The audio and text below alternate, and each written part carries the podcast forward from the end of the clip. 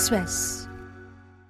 Xin chào, các bạn đang nghe điểm tin của VN Express thứ ba ngày 20 tháng 2, được đọc bởi AI. Sau đây là một số tin tức đáng chú ý được cập nhật lúc 6 giờ. Theo Bộ Công Thương, đến nay, Xuyên Việt Oil vẫn chưa nộp lại hơn 200 tỷ đồng tiền quỹ bình ổn xăng dầu dù bị tước giấy phép từ tháng 8 năm 2023. Đơn vị này cũng phải chịu thêm khoản lãi phát sinh do chậm nộp. Trước đó, Bộ Tài chính và Bộ Công Thương ít nhất 3 lần có văn bản và gọi điện dục nhiều lần, nhưng vẫn chưa nhận được hồi âm từ doanh nghiệp này. Xuyên Việt Oil từng là một trong gần 40 đầu mối kinh doanh xăng dầu, chiếm gần 10% thị phần cả nước. Doanh nghiệp bị thu giấy phép xuất nhập khẩu xăng dầu vào tháng 8 năm ngoái do những sai phạm trong hoạt động kinh doanh và chiếm dụng quỹ bình ổn giá. Chia sẻ với VN Express, một lãnh đạo thuộc Cục Quản lý giá, Bộ Tài chính cho biết cơ quan quản lý xăng dầu có các biện pháp để cưỡng chế, thu hồi tiền chiếm dụng quỹ bình ổn của doanh nghiệp. Tuy nhiên, vụ việc của Xuyên Việt Oil đang trong giai đoạn điều tra, tài sản bị phong tỏa nên cần cơ chế phối hợp với phía công an. Hiện, ngoài khoản nợ quỹ bình ổn giá, Xuyên Việt Oil còn khoản nợ thuế gần 1.530 tỷ đồng và gần 5.500 tỷ đồng nợ xấu tại 4 ngân hàng. Các ngân hàng đang giao bán tài sản thế chấp là bất động sản, kho xăng dầu của Xuyên Việt Oil tại thành phố Hồ Chí Minh, Bình Thuận để cấn trừ nợ. Hôm qua, đoàn công tác của Ủy ban An toàn giao thông quốc gia cùng các đơn vị liên quan đã khảo sát, kiểm tra điểm xảy ra vụ tai nạn giao thông trên cao tốc Cam Lộ La Sơn sau vụ tai nạn liên hoàn làm ba mẹ con tử vong. Theo ông Ngô Văn Đoán, trưởng văn phòng quản lý đường bộ 2.5, đơn vị quản lý tuyến cao tốc Cam Lộ, La Sơn, kể từ khi tiếp quản cao tốc, đơn vị thường xuyên duy tu, bảo dưỡng theo quy định. Tuy nhiên, trên tuyến có các điểm trước giải phân cách từ 4 làn về 2 làn còn bất cập.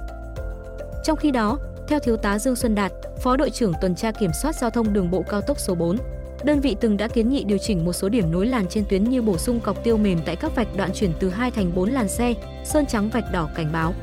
Tuy nhiên, ban quản lý dự án đường Hồ Chí Minh không thực hiện với lý do các điểm nối từ 2 lên 4 làn và ngược lại đã được các nhà thầu thi công hoàn chỉnh, thi công theo thiết kế đã được duyệt. Bên cạnh đó, trên tuyến đường cao tốc phải có đèn chiếu sáng tại các điểm đầu, nút giao lên xuống. Dù vậy, đến nay trên tuyến mới chỉ có điểm đầu ở Cam Lộ, Quảng Trị có đèn chiếu sáng. Theo Cục Đường bộ Việt Nam, hệ thống báo hiệu đường bộ đầy đủ, đúng quy định. Về phía chủ đầu tư tuyến đường, đại diện ban quản lý dự án đường Hồ Chí Minh khẳng định các điểm cho phép vượt trên cao tốc đều có biển cảnh báo đầy đủ. Tối qua, lần thứ hai Hoàng Đức được xướng tên ở hạng mục quả bóng vàng sau chiến thắng lần đầu vào năm 2021. Phạm Tuấn Hải nhận bóng bạc. Tại V-League 2023, Hoàng Đức ghi 5 bàn, kiến tạo 5 lần trong 20 trận cho Viettel. Còn Tuấn Hải nhìn hơn một chút với 6 bàn và 5 đường kiến tạo trong màu áo Hà Nội.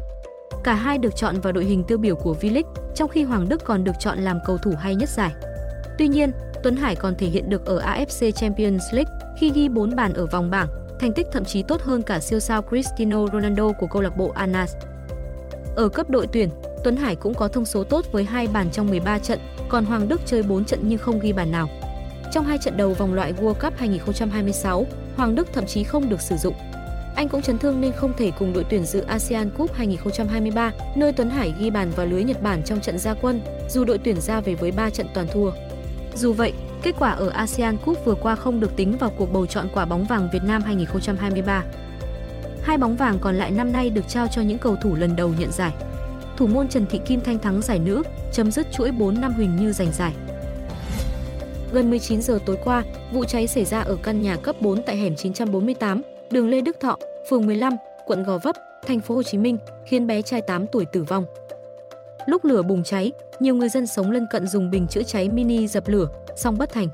Ít phút sau, lửa bùng lên dữ dội bao trùm cả tầng trệt và gác lửng. Nhà cháy rộng khoảng 20 m2, nằm trong hẻm nhỏ, cách đường lớn gần 200 m.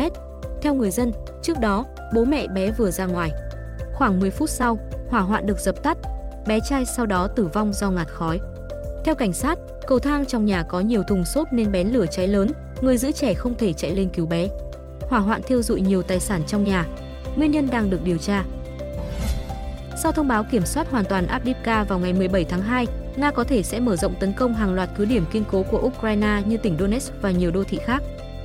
Trước đó, kiểm soát Avdiivka là thắng lợi lớn nhất mà quân đội Nga giành được kể từ khi kiểm soát thành phố Bắc Mút hồi tháng 5 năm 2023. Theo giới phân tích, đây cũng có thể là diễn biến mang tính bước ngoặt, góp phần thay đổi cục diện chiến trường. Trong bối cảnh quân đội Ukraine ngày càng suy kiệt về lực lượng và khí tài, phải chuyển sang thế phòng ngự trên khắp chiến tuyến. Theo Moscow, thành phố này có giá trị lớn về mặt hậu cần và chiến lược đối với Nga khi có thể nối lại tuyến đường sắt then chốt giữa thành phố Yasinovatea và thủ phủ Donetsk. cũng như xây dựng các điểm hỗ trợ quan trọng trên tuyến đường Volnovakha Donetsk đi Belsevo. Đồng thời, việc kết thúc trận chiến Avdiivka cũng giúp Nga giải phóng một lượng lớn binh lực và khí tài để chuẩn bị cho những trận đánh tiếp theo. Theo Chủ tịch Hội đồng lính dự bị lục quân Ukraine, giao tranh dữ dội cũng đang nổ ra trên hướng Lyman Kupiansk, hai thành phố chiến lược về giao thông tại tỉnh Donetsk và Kharkov mà lực lượng Nga phải từ bỏ sau đợt phản công chớp nhoáng của quân đội Ukraine hồi tháng 9 năm 2022. Như vậy, đến nay, Ukraine vẫn kiểm soát gần một nửa tỉnh Donetsk và đang tìm cách xây dựng hệ thống cứ điểm mới ở những điểm cao phía bắc Avdiivka để kìm chân đối phương. Thông tin sẽ tiếp tục được cập nhật lúc 17 giờ.